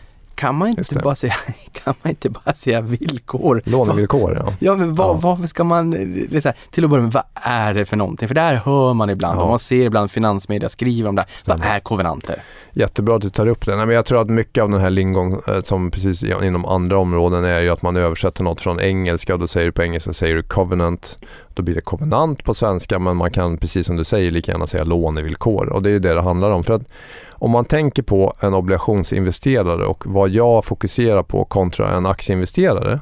Jag i bästa fall får den här kupongräntan på min obligation varje år och sen betalar förhoppningsvis bolaget tillbaka hela beloppet de har lånat om en viss tid i, i framtiden. Tre år, fyra, fem år eller någonting. Um, Då, jag har ingen uppsida. Om det går väldigt bra för bolaget, det har ju du som aktieägare. Då får du ju liksom en, går aktien upp. Men jag får ingen uppsida. Jag får den här kupongen och jag får pengarna tillbaka. Så att jag bryr mig inte så mycket om uppsidan i bolaget. Däremot är jag extremt fokuserad på nedsidan. För om det här bolaget får problem, då kanske de inte kan betala kupongräntan och de kan framförallt kanske inte betala tillbaka pengarna till mig. Därför vill jag försöka begränsa bolagets ledning eh, så att de inte tar för mycket risker och att bolaget fortsätter att se ut ungefär så som det gjorde när jag köpte obligationen. Sen är det klart, sen är det alltid en avvägning där bolaget har en verksamhet. De vill inte bli för så att säga, inboxade i att de inte kan göra någonting. Men jag, för att låna ut pengarna vill jag ändå veta att skuldsättningen får inte öka mer än visst mycket. De får inte låna ut pengar till bättre villkor eller ge säkerheter till någon annan som tar förtur relativt mig. Så det är det här det handlar om, för att mina rättigheter som obligationsägare är helt styrda av de här lånedokumentationen och då de här lånevillkoren. Och har jag inte fått med de här villkoren och missat någonting, någon ägarförändring, ja då kan det bli så att bolaget blir uppköpt av någon annan. Bol- bolaget ökar sin upplåning jättemycket. Jag får en mycket sämre eh, kredit så att säga, mycket högre risk och jag får ingen kompensation för det. Så det här att förstå de här lånevillkoren och läsa dem noga innan man köper någonting, det är liksom A och O. Och det, det är klart att det är inte jättelätt om man är som lekman. Och det är väl också en, då en fördel med att du går via en fond, att de personerna som styr den fonden ska ju ha koll på de här grejerna. Men, men vad händer om du bryter en eller några kovenanter? Ja, då är nästa sak då, precis som med en bank, att du kan du gå till banken och säga nu har vi brutit de här villkoren och så kanske man gör en omförhandling och eh, ändrar villkoren lite och så lever vi vidare, alla är glada och lyckliga. Lite mer komplicerat då om du, obligationsägarna är ju flera, bara du ska få tag på alla, du ska liksom hålla en form av formellt, de ska rösta och så vidare. Men i princip så kan du ju säga så här, om verksamheten går bra och det här var bara någonting man hade förbisett, så kanske obligationsägarna säger fine, vi kan ändra det här och ta bort det, det spelar ingen roll. Men är det så att du har råkat in i någon form av problem, då blir det ju någon typ av mer hårdare diskussion och kanske att du gör till och med en form av frivillig eh, rekonstruktion så att säga, där du sätter dig ner och förhandlar med dina motparter.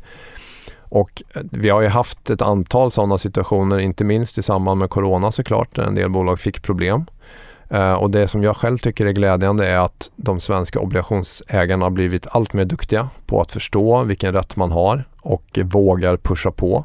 Och kan i många fall säga att ett bolag kommer ursprungligen med något förslag och då säger kanske obligationsägarna ja jättebra, men det här tycker inte vi är tillräckligt bra, ni ger för mycket till aktieägarna, vi, är faktiskt, vi har förtur här, ni måste ge mer till oss, vi vill ha det här och det här. Och då kan det ju, har det i flera fall blivit så att bolaget har fått krypa till korset och då leverera på de villkoren. Men är det bara en betalningsinställelse som definieras och räknas som en default? Nej, det är det inte, utan det är just de här som du säger, beroende på då vad de här lånevillkoren, vilka de är. Och det här ska man också veta, det är ganska skräddarsytt. Så att dokumentationen är någonstans anpassad till det specifika bolaget. Så att ett fastighetsbolag kanske har vissa konvenanter vad gäller räntetäckningsgrad som du ska ha över en viss nivå, soliditet, belåningsgrad kan det vara. Eh, något industriföretag så kan det vara andra typer av eh, lånevillkor. Så att vad som händer är väl egentligen att om du har en räntetäckningsgrad som går under det, då, har liksom, då blir det liksom en rätt för att obligationsägarna att, att eh, förhandla med dig kan du ju säga då. Men Louis, investerar du på aktiemarknaden? Eh, ja, via fonder. Via fonder. Okej, okay, för hade det varit direkt i enskilda aktier så hade jag funderat på hur, hur du balanserar din liksom, lusta med full fart framåt för bolagen kontra håll tätt bakåt. Ja, okej okay, så. Men jag tänker väl rent generellt sådär att jag gillar ju ändå äh, även bolag som är lite, alltså försiktiga. För att någonstans, det oväntade händer ju då och då, det vet vi ju. Då vill ju till att man ändå har säkrat upp bakåt, så, lite som du säger. Så att man inte bara satsar allt framåt. Det känns ju lite väl... Jag vet inte om jag skulle gilla det själv då, inte ens som aktieägare. Men där är vi ju olika naturligtvis. Ja, för vi har ju blivit påminda i år om att eh, det är eh, en, liksom, att börsen från tid till annan är ganska volatil. Mm. Hur volatil är företagsobligationsmarknaden då i jämförelse?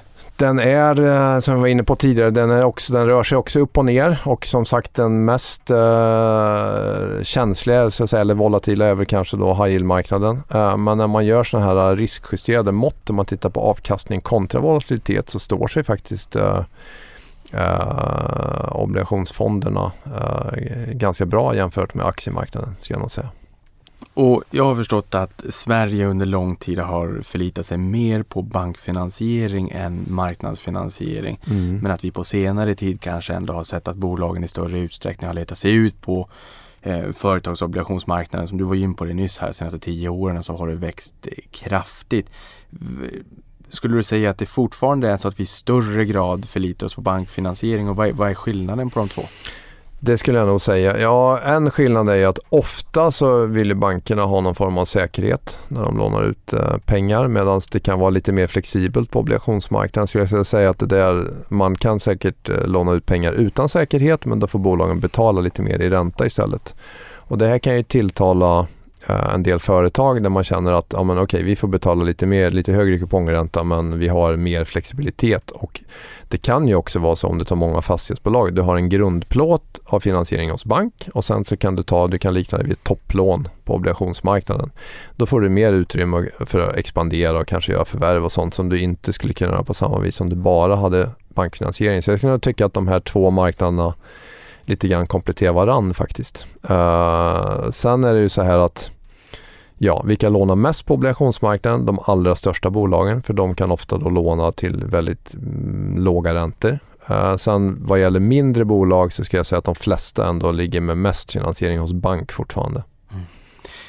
I boken kan man också läsa sig till hur man prissätter en obligation, och, och där skriver ni att man har delat upp det här i två komponenter. Du har varit in lite grann på det här tidigare i podden, med en del liksom den här riskfria räntan och en del riskpremie eller kreditspread, så att man ganska enkelt kan jämföra hur marknaden prissätter risk mellan olika bolag. Kan du förklara mm. det här lite mer?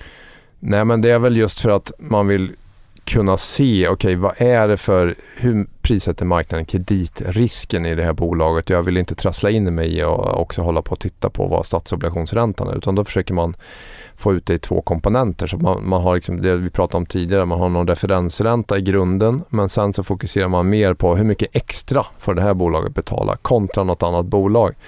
Och då kan man jämföra de här bolagen lite grann med varann, även om de är kanske helt olika branscher. Och det är precis samma sak med de här kreditbetygen från ratinginstituten. De är ju någonting visst, och om du har ett visst kreditbetyg, då ska du egentligen kunna säga att även om det här är två bolag, helt olika branscher, olika geografier, så är kreditrisken ungefär att jämföra. Det finns plus och det finns minus, och de, de faktorerna är olika från olika bolag. Men när vi summerar ihop den här risken totalt så landar vi i samma kreditbetyg. Och det är samma med den här liksom kreditriskpremien då. Men det känns ju som att du tycker att det är bättre att fokusera större delen av ens tid på kreditrisken snarare än ränterisken. Ja, det kanske också är liksom vem jag är, för att det är det jag gör i mitt gebit. Liksom vi som sitter och följer bolagen och analyserar dem lägger ju vår kraft på att just analysera bolagen, och sen ränterisken och så vidare. Då tar vi kanske hjälp av kollegorna som har mer syn på vart är räntorna på väg framöver. När man läser i media så brukar man ibland läsa om de här kreditspreadarna som du har varit in på, att det spreadar isär och mm. nu, nu är det linko igen. igen. Ja. Nu är det jargong igen. Ja. Vad betyder det här? Hur, hur, nästa gång man ser det, hur, hur ska man tänka för att förstå det? Man ska tänka att det är tvärtom från när börskursen på ett bolag går upp. Uh, för då är det något positivt. Om kreditriskpremien går upp eller något negativt, så vad som det händer då är att priset på obligationen faller. Det är egentligen det. Så att det, det är en högre riskpremie. Alltså investerarna tycker att nu har risken gått upp i det här bolaget. Så det är alltså något negativt. Du har nämnt lite grann det här kring kreditbetyg. mm. rating. Mm. När man som bolag kanske tar en del eller hela av finansieringen från banken och går ut på obligationsmarknaden, då är det ju bra att ha ett kreditbetyg. Exempelvis från Moody's, Fitch eller Standard and Poor's som du då började din karriär hos. Varför ska man ha det?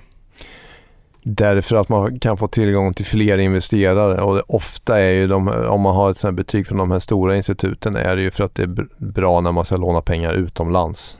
Så att om du sitter och investerar pengar i Italien, Frankrike, Spanien och tittar på något svenskt bolag, så har du inte jättebra koll på det bolaget, men du har förtroende för de här ratinginstituten, och då tänker du att okej, okay, men om det kreditbetyget är på den här nivån, då kan jag tänka mig att köpa det. Man kan såklart låna pengar ändå utan kreditbetyg, men då är det en jobbigare process, och vissa investerare kan nog också säga att vi kommer inte köpa det här pappret om det inte finns ett officiellt kreditbetyg. Och därav att det också är något av en oligopolmarknad då, helt enkelt. Ja, och hur påverkas det emitterande bolaget och, och de redan emitterade obligationerna, alltså redan utgivna obligationerna, ifall ett bolag rör sig mellan olika kreditbetyg? Eh, ofta, det beror lite på mellan vilka kreditbetyg det rör sig, men om ett bolag så att säga får sänkt kreditbetyg, och det går, vi har ju som två stora kategorier på kreditmarknaden. Det ena man kallar för investment grade, det är då bolag med låg kreditrisk, och sen har vi den här high yield-marknaden, det är bolag med hög kreditrisk. Och om en bol- bolag skulle hoppa liksom från att man har varit det högre och så åker man ner och blir så att säga high yield, då kan det bli ganska dramatiskt, och även i liksom förväntan på att det ska ske, för då, då kan det vara då en del investerare som helt enkelt inte får hålla det här pappret om det har fått sänkt kreditbetyg, och då måste de sälja, och då är det klart, då kan det bli väldigt stora prisrörelser. Sen är det klart, om det är någon liten justering upp och ner på kreditbetyget, så behöver det inte alltid ha jättestor påverkan. Så det, jag ska säga att det beror lite på magnituden och så vidare. Och, och sen är det ju precis som, alltså vår kreditmarknad är ju lite grann som aktiemarknaden, den är ju framåtblickande, och ofta skulle jag säga att man är ganska duktig på att lista ut eh, liksom, okej okay, men vi tror nog att ratinginstituten kommer att göra någonting här, och då kan det så att säga bli ganska stora prisrörelser även om det inte än har hänt någonting med kreditbetygen. Så att när de väl börjar röra på sig, då har marknaden redan förväntat sig det. Det här är jätteintressant. Och det här är någonting som ni själva lyfter i boken också. Ni frågar er om kreditbetyg verkligen är ledande indikatorer för utvecklingen mm. av kreditrisken, och om det finns andra indikatorer som kanske är snabbare. Och där fick vi läsa att Enron, som, som vissa av oss har, har läst kring, de hade ju investment grade. Stämmer. Fyra dagar innan deras betalningsinställelse mm. och historiska kollaps. Ja. Lehman Brothers hade investment ja. grade när de ansökte om konkurs, konkursskydd via Chapter eleven. Vilk, och dessutom har jag varit på en investerarresa på Island, och då sa centralbankschefen där att ja, men det man gjorde från ratinginstituten när, när vi insåg att det inte gick att betala, det var att man förlängde löptiden och höjde räntan, så att det, det var en, en ja. trevlig effekt dag ett. Svagheter här då? Det, för att fylla på där på den listan, för det är ju så här, du kan hitta de här felen där man verkligen har gått bort sig så att säga, och det är en av ytterligare såna här klassiker i den kategorin, även när Moody's satte trippel A, det vill säga det högsta kreditbetyget på de isländska bankerna, och det var bara något år innan det verkligen small där. Så absolut är det så att de, de är inte perfekta på något vis, och som investerare måste man göra sin egen analys och ha sin egen bedömning. Uh, sen är det så att de är så pass inflytelserika, och själva så skulle de väl förklara det här med att i genomsnitt så att säga, så har vi, så har vi rätt. Just det. Men jag ska titta, om, om du tittar på olika så här uh, statistik och sånt där, så kan man väl också ge dem rätt för det. Uh, sen är det just det här att de är kanske inte de snabbaste alltid. Uh, så att, som jag tror att kan man liksom vara lite smart själv och fundera, så kan man kanske eventuellt ligga steget före. Då kan man ju kanske utnyttja det till sin, sin fördel. Sen ska jag väl också säga så att historiskt har de väl också egentligen varit bättre på att ha koll på företagen, till exempel banker, där man just det här med Lehman är ett sånt exempel, att man har tidigare i alla fall tror jag haft lite förenklat uh, antagande att banker kommer att bli räddade för att de är systemviktiga och så vidare, men sen i de fallen där det inte har skett, och då när det har blivit så dramatiska konsekvenser, där man har varit ganska dålig på att uh, förutse. Lite grann det är moral hazard som du lyfte här för, ja, för en stund sedan. Precis. Finns det några goda knep på vägen för de som gillar aktier då? Att liksom vad man ska titta på för att kunna ana på förväg att någonting barkar söderut? Eh, det är väl en liknande analys som på aktiesidan, så att man, sen så kan man väl säga så här, det är kanske svårt för en gemene man att gå in och läsa ratingrapporten, men i princip så kan du ju, om du gör det, då kan man ju läsa och se, okej okay, det är de här nyckeltalen de kollar på, så kan man ju själv ha en uppfattning om, nej men det här tror jag inte kommer att hålla över tiden, och då kan man ju ha en skarp syn på det. Eh, men i övrigt så eh, ja, det är väl typ det. Jag, jag tänker mig också om det här med kreditbetyg och inte minst för länder. Om vi backar bak tio år i tiden, jag tror att det var tjugoelva eller tjugotolv, eh, så vet jag att Sverige hade triple A rating eh, och ett av eh, tretton länder i världen. Mm. Men det var ett av fem länder i världen som hade positiv outlook. Och helt plötsligt blev vi lite grann av en safe haven och fick en mm. rätt stark krona. Eh, och omvänt året innan tjugoelva så sänkte ju den gamla arbetsgivaren Standard and Poor's mm. U S A's mm. kreditbetyg. Ja. Och börsen eh, föll femton procent på två veckor. Just de här kreditbetygen på, på, på landsnivå, är det någonting som påverkar den inhemska aktiemarknaden i stor utsträckning? Ja men absolut, och återigen, det är inte bara kreditbetygen utan det är väl, de reagerar väl på någonting som har skett, men någonstans är det ju ofta så här att just staternas upplåning är liksom grundplåten i allting, och sen så bygger du upp allt annat, avkastningskrav på aktier och så vidare, på den här referensräntan, så att när du äh, ändrar den, antaganden om den, då får det ofta dramatiska konsekvenser. Sen är det väl också så här att i de fallen där du verkligen blir orolig för kreditrisken i ett land, äh, då går det ofta ganska momentant. Så att det, och det är väl det här som är dramatiken i kreditmarknaden. Det går kanske från ett läge där staten har kunnat låna pengar jättebilligt till att det bara är stopp. Du kan inte låna en krona längre. Och då är det ju lite grann kört faktiskt. Uh, och då blir du tvungen att liksom, uh, ordna och räddningspaket och liknande för att komma ur den situationen. Och det är klart, då blir det väldigt, väldigt dramatiskt. Och du kan ju tänka dig själv som i Grekland, att du ska skriva ner skulderna för staten. Jag menar, de som då har suttit kanske i grekiska pensionsfonder och haft stora placeringar, och även tyska, franska banker och så vidare, i uh, det här landets obligationer, och måste ta liksom, en nedskrivning på mer än femtio procent och så vidare. Det är många småsparare som förlorar ja, kommande pensioner. Mm. Alltså, så det är ju enormt uh, dramatiskt. Och sen på det naturligtvis, om staten själv inte kan hålla igång offentlig service, ja, men då är det nära att ett land, vi pratar om en total kollaps, eller hur? Så att... Ja, men det är ju det man inser. Men det, här, det, det är väl lite grann som att svära i kyrkan i din värld, och att prata om en haircut. Som ja, det, exakt, det, precis. Det vill precis. Man inte. Men jag menar, ibland kan ju vissa människor säga så här, men obligationsmarknaden, när, när det var stora störningar tjugohundratjugo, det får väl bolagen skylla sig själva. Men å andra sidan, så här är det ju inte, för allting är ju sammankopplat. Mm. Från att du får en störning på, på företagsobligationsmarknaden till att det påverkar det enskilda hushållet, om det är så att man måste friställa personal. Ja, exakt så. Så allting... Ja, men så är det ju. Och det, det gör också att man kanske inte bara kan lämna marknaden helt åt sig själv. Och eh, om du tar då nu till exempel svenska fastighetssektorn, just att den är så pass stor på vår marknad, men även i, gäller bankernas utlåning, så, så det är klart att eh, finansiella stabiliteten är liksom hotad om du får ett allvarligt problem för hela branschen. Så är det ju bara. Finns det. När det kommer till prioritetsordning vid omstrukturering, ifall det är så att vi, vi kommer i ett läge där det har blivit rejält stökigt i bolaget, så kan man också i boken läsa sig till ännu mera lingo.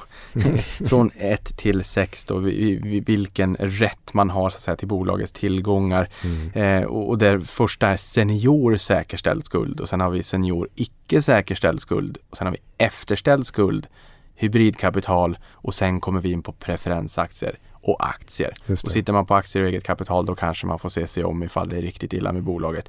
Men, men det här, dels termen senior. Ja, men det, det är också en sak som jag tror vi tar upp i boken, nämligen att det här med att man måste verkligen läsa mer detaljerat, för att senior, det kan låta väldigt bra, men det kan innebära så väldigt olika saker. Så om man säger, även om man har också säkerheter, då är det liksom frågan, okej, okay, vilka säkerheter har jag? Vilket bolag befinner jag mig i? Det är kanske en jättestor bolagsstruktur, och jag är uppe på några holdingbolag, och där finns det vissa säkerheter, men den stora massan av säkerhet i bolaget kanske finns längre ner, och de kanske inte jag kommer åt. Så det är väldigt mycket den här detaljanalysen som, som krävs. Men jag, jag tänker att som aktieägare så är det väl bara generellt bra att tänka på att om det händer någonting med bolag, man får verkligen allvarliga problem, då är jag så att säga längst ner i prioriteringsordningen, och det finns en väldigt stor risk att jag kommer inte få så mycket pengar tillbaka. Ofta är det så att obligationsägarna är ju någonstans emellan. Du kanske har banker som är före, före dig som har säkerheter, men därefter så är det kanske din tur att få pengar, och då kanske du ändå kan få tillbaka ett betydande belopp. Nu när du ändå är här så måste jag ändå bara fråga för de lyssnarna på podden som äger preferensaktier eller D-aktier. Det har ju blivit en trend att lösa in preferensaktier och emittera D-aktier som räknas som helt eget kapital istället mm. för en hybrid. Mm. Vad ska man tänka där? Ja, men det här med att bo- fastighetsbolagen från början, för jag t- antar att du tänker på fastighetsbolag främst kanske. Jo, ja, precis. De, att de gjorde mycket preferensaktier eh, var ju återigen också att man ville kanske göra någon form av extra lite toppfinansiering, om man ville inte bara heller ta in eh, ännu mer aktiekapital då. Så då var det en bra lösning. Vad som sen har visat sig är att när många bolag har skaffat just när officiella kreditbetyg från ratinginstitut, då passar de här preferensaktierna inte så jättebra in i ratinginstitutens modeller. De kanske ser det som mycket skuld, försämrar nyckeltalen. Och då har man istället valt att göra de här D-aktierna då som blir mer aktielika, och det är en form av aktiekapital, och då kommer det bättre ut i ratinginstitutens modeller. Så jag kan tycka att det är en ganska naturlig utveckling. Sen ska man väl vara medveten om att de, som den utdelning som skulle kunna ställas in och sådär, att man är relativt då långt ner i prioriteringsordningen så, så då ska man väl ha relativt bra betalt för det. Men, men, men jag, jag förstår ju varför man gör de här återköpen och så vidare. Ja, och de här namnen nu, senior säkerställd och senior icke säkerställd. Skillnaden på säkerställd och icke säkerställd är det då att man har pant. Ja, exakt. Om du har, precis, om det är säkerställt så har du pant, och har du icke säkerställt så har du så att säga inte pant. I boken, återigen, så pratar ni om obligationsägarna, företagets dolda makthavare. Mm. Jag antar att det har att göra med att de har mer att säga till om när, när det är kniven mot strupen. Exakt så. För att då, då återigen då måste bolaget sättas ner vid förhandlingsbordet eh, och diskutera villkor. Och vi har väl med ett sånt exempel på ett bolag som nu är inne i den här Chapter elva, vilket är ju S A S, som gick igenom en, en informell rekonstruktion eh, tjugo tjugo i samband med coronan. Och då var det ju bland annat så att man eh, gav först ett erbjudande till obligationsägarna eh, som de då tyckte det här är inte tillräckligt bra. Och, och så var det en förhandling där, och det slutade med att man fick betydligt bättre villkor. Så det är väl ett jättebra exempel på att i den här läget när det är en stressad situation, då blir det väldigt viktigt då var någonstans i bolagets kapitalstruktur är, för då kan man hävda sina rättigheter helt enkelt. När man har gjort en default, N- när kan man då komma tillbaka? Men när privatpersoner får betalningsanmärkning, då kanske det är tufft i tre år sig. Mm. Men för ett företag, jag menar, vissa glömmer ju det aldrig naturligtvis.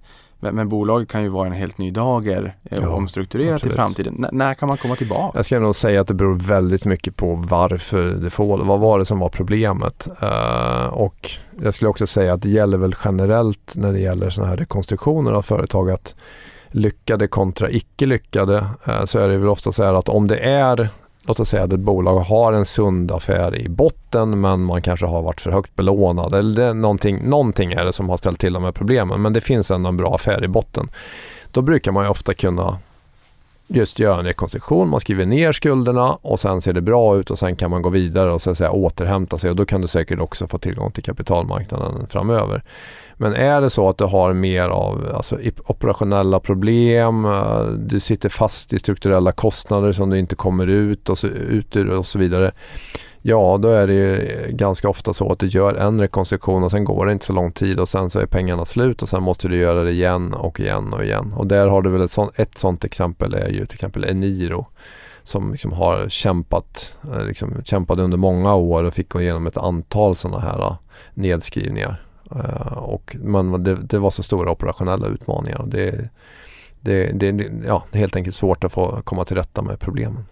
Nu säger man ju återigen att kreditmarknaden är stressad, och då kanske man primärt tänker lite grann på fastighetssektorn där mm. det är lite stökigt just nu. Vad innebär det när man säger att marknaden är stressad? Det är väl i princip då att obligationerna har fallit mycket i pris, och när man som tittar på vad de handlas så ser man att om det här bolaget skulle låna pengar nu skulle det bli väldigt dyrt. Och tittar man också på obligationspriser så kan man se vad, vad säger det här oss, eller vad implicerar det? Och då in, implicerar det att marknaden prisar in just nu att man tror inte att man ska få alla pengar tillbaka. Det vill säga nästan någon sorts default-situation. Sen kan man säga att det kanske är överdrivet, men det, det är väl så man menar när marknaden är stressad. Obligationerna handlas väl under kurs hundra. Men småsparare, mm. eh, jag tycker att det är fantastiskt att vi har en, en fin grogrund när det kommer till småsparare, en fin mylla i Sverige. Vi älskar mm. ju aktiemarknaden, och uppenbarligen i boken, liksom, syftet där är ju någonstans att väcka intresse även för den här marknaden. Även om det är mer komplext kanske att handla på företagsobligationsmarknaden som småsparare. Men då finns det ju företagsobligationsfonder. Just det. Hur mycket påverkar småspararnas säljmarknaden, de utflödena som sker i fonderna? Blir det en huvudvärk eller är det bara ett litet gruskorn i skon? Det beror såklart på hur stora de här utflödena är, och är det så att det liksom gradvis har mindre sälj så att säga, så går det ju att hantera. Men återigen, som vi såg det i början på tjugo tjugo när det var ett massivt säljtryck på väldigt kort tid, då blir det en väldigt svår situation att, att hantera, skulle jag säga. Eh, så att eh, ja, än så länge har väl marknaden återigen kunnat hantera. Vi hade ju utflöden här, jag tror det var fem miljarder var i, i maj eller var det juni. Eh, och det, någonstans har det gått att hantera, men det är klart att det påverkar priset på marknaden, det vill säga att obligationspriserna faller för att vissa aktörer behöver då sälja för att matcha de här utflödena. Och på tal om stressad kreditmarknad så har vi ju sett både Balder och S B B som har utgivna obligationer med, med låga kuponger. De har ju lyckats ta in pengar till, till väldigt låga räntor, såklart, det är ju bra för dem. Och nu handlas de till sextio till sjuttio procent av, av face value, eller sextio till sjuttio öre per, per krona som man mm, får tillbaka mm. om bolaget gör rätt för sig och, och lämnar tillbaka de här pengarna när, när de går till förfall. Och nu säger ju S B B att de ska sälja fastigheter, dels för att eh, säkerställa migrering till bättre kreditbetyg. Mm. Oerhört viktigt, därför mm. det var intressant att lyssna mm. till dig mm. med varför man ska ha kreditbetyg och varför det är viktigt, och finansieringen blir ju billigare för bolagen. Mm. Men som säger ju också S B B att de ska köpa tillbaka obligationer över marknaden till kanske sextio till sjuttio öre. Det här nu, nu gissar jag bara, jag tar den, den siffran jag har sett, de kanske får betala mer, jag, jag har ingen aning. Men att köpa tillbaka dem till sextio till sjuttio öre istället för att ge tillbaka en krona i framtiden när obligationerna förfaller. Kan man göra det här på samma sätt som att många börsbolag löpande genomför aktieåterköp? Eller finns det hinder? Ja, det finns, det finns ju vissa saker att tänka på. Då är vi tillbaka till det här med kreditbetygen faktiskt igen. Och om vi tar ett exempel nu, så hade vi ett annat bolag i branschen, Heimstaden Bostad, som faktiskt gick ut tidigare den här veckan med ett erbjudande att köpa tillbaka en del av sina hybridobligationer eh, som också handlas på eh, samma sak, där, väl under par. Eh, och istället finansiera det med nya aktier, eh, nytt aktiekapital då. Och då eh, tycker då Standard and Poor's, som har en rating på det här bolaget, att det här är helt okej okay, därför att eh, man upplever det som att bolaget är väldigt, väldigt stabilt, eh, har extremt god likviditet eh, och då ser man det här som en reaktion på liksom en tillfällig rörelse på marknaden, och att köpa tillbaka en del av sina hybridobligationer är då helt okej okay, anser man. Däremot är det så här att om ett bolag uppfattas som stressat och sitter och köper tillbaka obligationer till en kraftig underkurs, då skulle det rent tekniskt från ett ratinginstitut kunna uppfattas som en default, då att man köper tillbaka under par, så att det blir någon form av förlust för obligationsägarna, även om du skulle kunna hävda att det är frivilligt och så vidare. Och den andra sak är väl också då om bolaget är stressat, om man är mer osäker kring likviditeten. Det är inte heller helt okomplicerat att du köper tillbaka instrument som är längre ner i kapitalstrukturen istället för att värna om, låt oss säga, obligationer som är mer seniora som förfaller i närtid.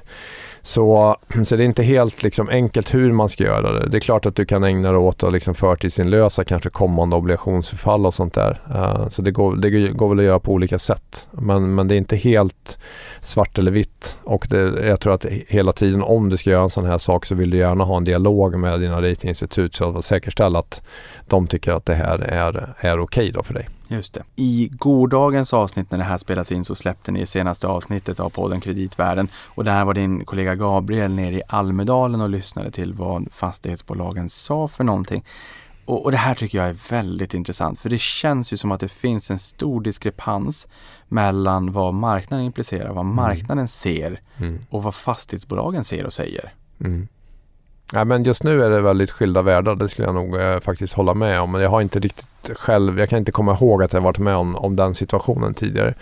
Men jag tror just bolagen själva här och nu uppfattar det som att eh, marknaden, alltså som de verkar på, fastighetsmarknaden, beter sig ungefär som den, den ska, så att säga, eller som den brukar. De upplever att okej, okay, det är ökade kostnader, men vi kan ta betalt för det via att höja våra hyror, det har vi ofta rätt till och så vidare. Och sen ja, finansieringen är lite dyrare, men de har ofta bundit sina finansiering på flera år, så man tycker inte att det har varit någon jättestor skillnad. Medan då, som du är inne på, på aktiemarknaden, på räntemarknaden, där har varit de här dramatiska prisfallen, och där är man ju liksom tänker att oj, det är någonting som håller på att kollapsa här, och att man verkligen uppfattar saker på olika vis.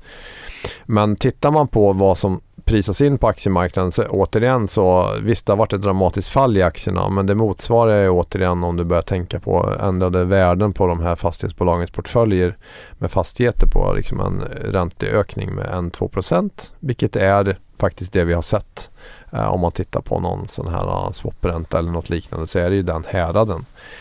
Så på, på det viset så tycker jag att man kan förklara det på ett rimligt vis. Men hur det här ska gå framöver, alltså det viktigaste för mig, det är över vilken tid det här spelas ut. Och du har ju varit inne på det själv, att får bolagen tillräckligt med tid, då kommer de att kunna anpassa sig till den här situationen. Du kan ta lite mer banklån, du kan höja hyrorna en del, och du kan liksom jobba igenom situationen. Det som skulle vara betydligt tuffare, det är ju om, om vi säger att något bolag skulle bli allvarligt stressat, måste sälja tillgångar. Då måste också andra bolag ta hänsyn till de här lägre värdena eh, på fastigheten när de gör sina egna värderingar. Och då kan du liksom sätta igång en spiral som går neråt väldigt snabbt, och då kommer det bli jobbigare för bolagen att anpassa sig. Ja, för du sa ju här tidigare i podden att fastighetsbolagen utgör någonstans fyrtio procent av företagsobligationsmarknaden. Mm. Och hur förändras dynamiken i marknaden om det är så att fastighetsbolagen i större utsträckning går, går från marknadsfinansiering till bankfinansiering?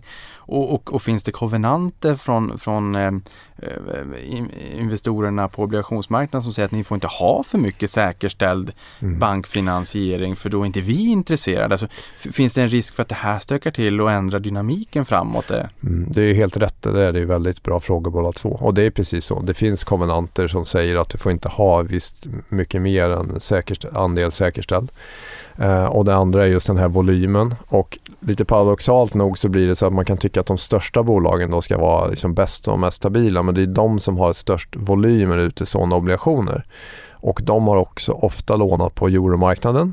E C B har varit en stor köpare av obligationer där, nu ska E C B liksom försvinna, och kan du inte låna framgent på den marknaden, hur ska du ersätta de volymerna? Kan du verkligen ersätta hela den volymen i bank? Nej, är nog mitt svar på det. Så att det som vill till är väl att, jag tror kanske en kombination, du kanske kan låna lite mer hos bank, så kanske du kan säga till marknaden okej, nu har vi säkert finansiering två, tre år framåt, vi behöver inte gå ut på marknaden, det får lugna ner sig. När det har lugnat ner sig, då kanske man kan komma tillbaka och låna lite pengar, så kan du förändra mixen, och sen som du säger, hålla dig inom dina avtal och inte bryta mot några konvenanter, så du ökar upp den säkerställa en del, men samtidigt så in, du håller dig inom så att säga, det, det du har rätt till. Det är väl så jag t- tänker, det är liksom mitt huvudscenario hur det här kan spelas ut över tiden.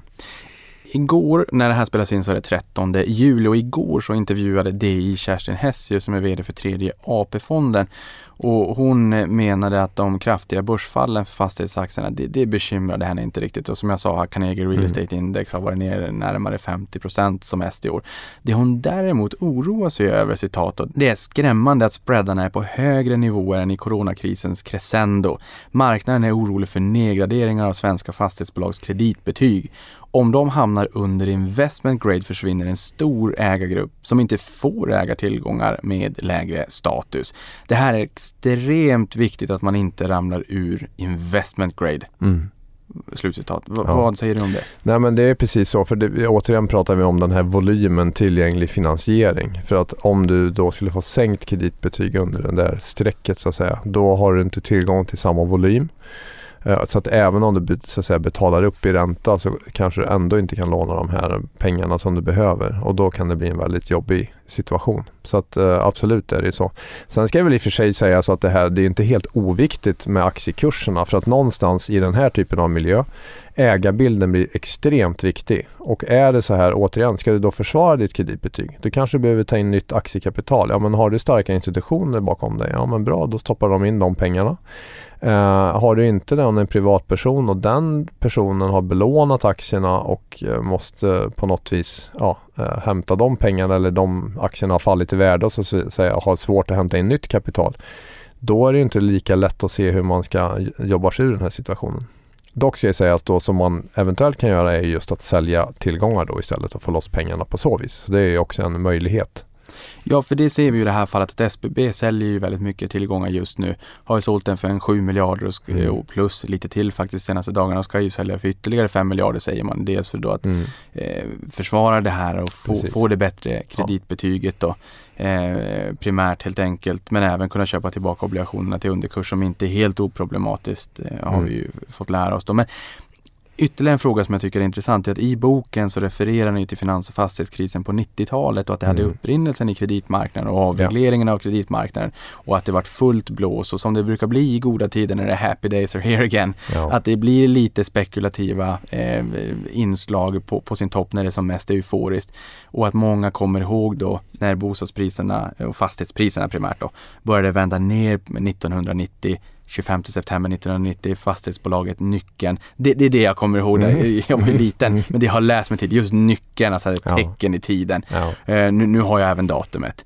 Där refinansieringen kollapsade. Finns det någon oro idag? För nu pratar man ju mycket om refinansiering och är ju orolig. Mm. Men tror att det finns någon risk för det då? Finns det några likheter med, med tjugofemte september nittonhundranittio och Nyckeln? Ja, men till att börja med, säg den finansiella kris som inte har startat inom fastighetssektorn.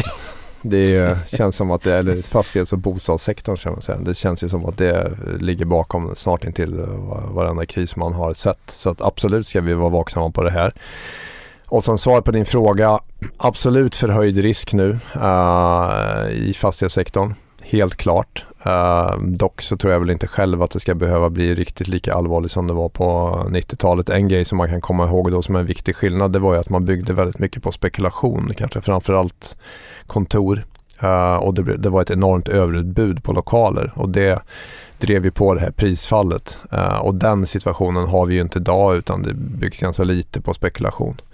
Sen har vi visst en exponering mot de här marknadsvärdena, och vi har en sårbarhet just därför att man har så mycket skulder utestående.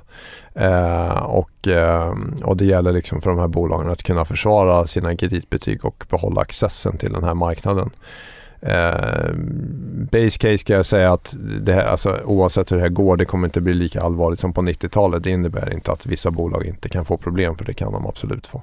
Vissa människor lämnade hus och hem. Min vd Rickard, han var uppe i Boden, min gamla hemstad, och rev kåkar ja, okay. för ja, när han jobbade på S E B. Ja, mm. Jätteöverutbud. Mm. Eh, vi börjar närma oss slutet, men Tina är ju ett begrepp som man har hört de senaste åren. There is no alternative. Tills det mm. börjar bli ett alternativ. Jag kommer ihåg tjugoarton när amerikanska tioåringar var upp på nästan tre trettio. Då frågade man globala förvaltare i Bofas analy- förvaltarenkät, vart går gränsen? De sa ja, tre sextiofem, tre sjuttiofem. Då börjar mm. vi nog kanske vikta över mycket till, till, mm. till, till räntor. Och sen föll vi tillbaka. Nu har vi sett räntorna stiga och förvisso faller tillbaka igen. Men jag tänker här, nu har vi ju negativ realränta också. Men om många viktar om från aktiemarknaden till räntemarknaden, pressar inte det ner yielden då? Och det är även den demografiska utvecklingen, att vi blir äldre och lever längre mm. och att det kanske blir mer av räntor och mindre aktier mm. i ett långsiktigt sparande. Strukturellt finns det inte en, en, en press ner på räntorna, och hur sjutton ska vi uthålligt se höga räntor? Det, det är väl kanske ingenting ja, man nej, egentligen men vill. Eller? Absolut, nu är vi tillbaka nästan till där vi började. Och återigen så här på det jag sa då, att det här med gratispengarnas tid är över och nu är vi i en ny era. Det är precis som du säger nu när de här förändringarna skett med högre räntor, inflation och allt det här. Det är så mycket dynamik kring det här vad gäller till exempel allokering, som du är inne på, är en sån där eh, sak eh, som... som eh, som gör att jag tror att väldigt mycket kan fortfarande hända som kommer att påverka både aktie- och räntemarknaden framöver, och vi är liksom bara i början på den här anpassningsperioden, skulle jag säga. Men, men finns det faktorer som talar för uthålligt högre räntor, vilket väldigt få vill ha? Eh, så. Nej, men den stora frågan är väl bland annat det här med inflationen. Alltså är det så här den här tillfälliga, uh, tillfälliga perioden liksom, och den här Camp Transitory känns ju som att den har fått åkt rejält på pumpen. Um, och det är klart, det positiva scenariot är väl att snart, nu har vi sett piken och nu börjar inflationen vika ner och allting kommer att vara tillbaks igen till de gamla glada dagarna. Det är väl det goda scenariot, men det, det är väl en stor risk för att det här med utbudsproblematik kommer att fortsätta. Vi har energikris som vi har pratat om. Du ska ställa om till mer förnybart. Det kommer att kosta pengar, det kommer att öka kostnader och så vidare. Eh, och sen de facto att just inflationen i sig har gått upp, så jag menar eh, nästa lönerunda så kanske inte alla är så tålmodiga. Man, det finns väl ganska rim, rimliga skäl att säga att när man kommer igen nu, jag vill faktiskt ha kompensation för att mina kostnader har stigit. Så hur länge kan man köpa in på att man tror på, på nuvarande inflationsmål och så vidare? Mm. Louis, sista frågan. Ni lyfter ju att både Finansinspektionen och Riksbanken öppet kritiserat marknadens likviditet, funktionssätt och transparens eh, nu postpandemi. Vad tycker du man kan göra för att förbättra företagsobligationsmarknadens, kanske i synnerhet, men obligationsmarknadens funktionssätt? Alltså mycket av de åtgärder man har vidtagit tycker jag är jättebra, och det gör att marknaden fungerar bättre nu. Sen om man skulle önska själv, jag till exempel tycker jag, tänk om vi kunde ha en svensk retailmarknad för företagsobligationer, tycker jag skulle vara fantastiskt. Och då har man ju valt än så länge att säga att nej, men det är ingen lämplig produkt, den är för komplicerad för privatpersoner, och ja visst, den är komplicerad, men å andra sidan man får ju köpa aktier som privatperson, och det egentligen i varje enskilt bolag är ju den risken högre än om det skulle ha en obligation i samma bolag. Så att det är väl en sån där sak som nu har vi det har diskuterats och kanske gjorts vissa försök genom åren, det har aldrig blivit någonting, men om man liksom skulle få önska så skulle jag tycka att det skulle kunna vara ganska fantastiskt. Mm. Då skulle ju öka intresset ännu mer för den här spännande marknaden, va? Någonting annat som är fantastiskt är att du kom hit och gästade på den, Louis. Jag har lärt mig otroligt mycket, och det tror jag att lyssnarna på den här podden också har gjort i det här avsnittet. Otroligt matnyttigt. Jag är riktigt glad att du har varit här. Tusen tack för att du kom hit och gästade podden. Tack själv. Superkul att få vara med. Och stort tack för att du lyssnade på det här.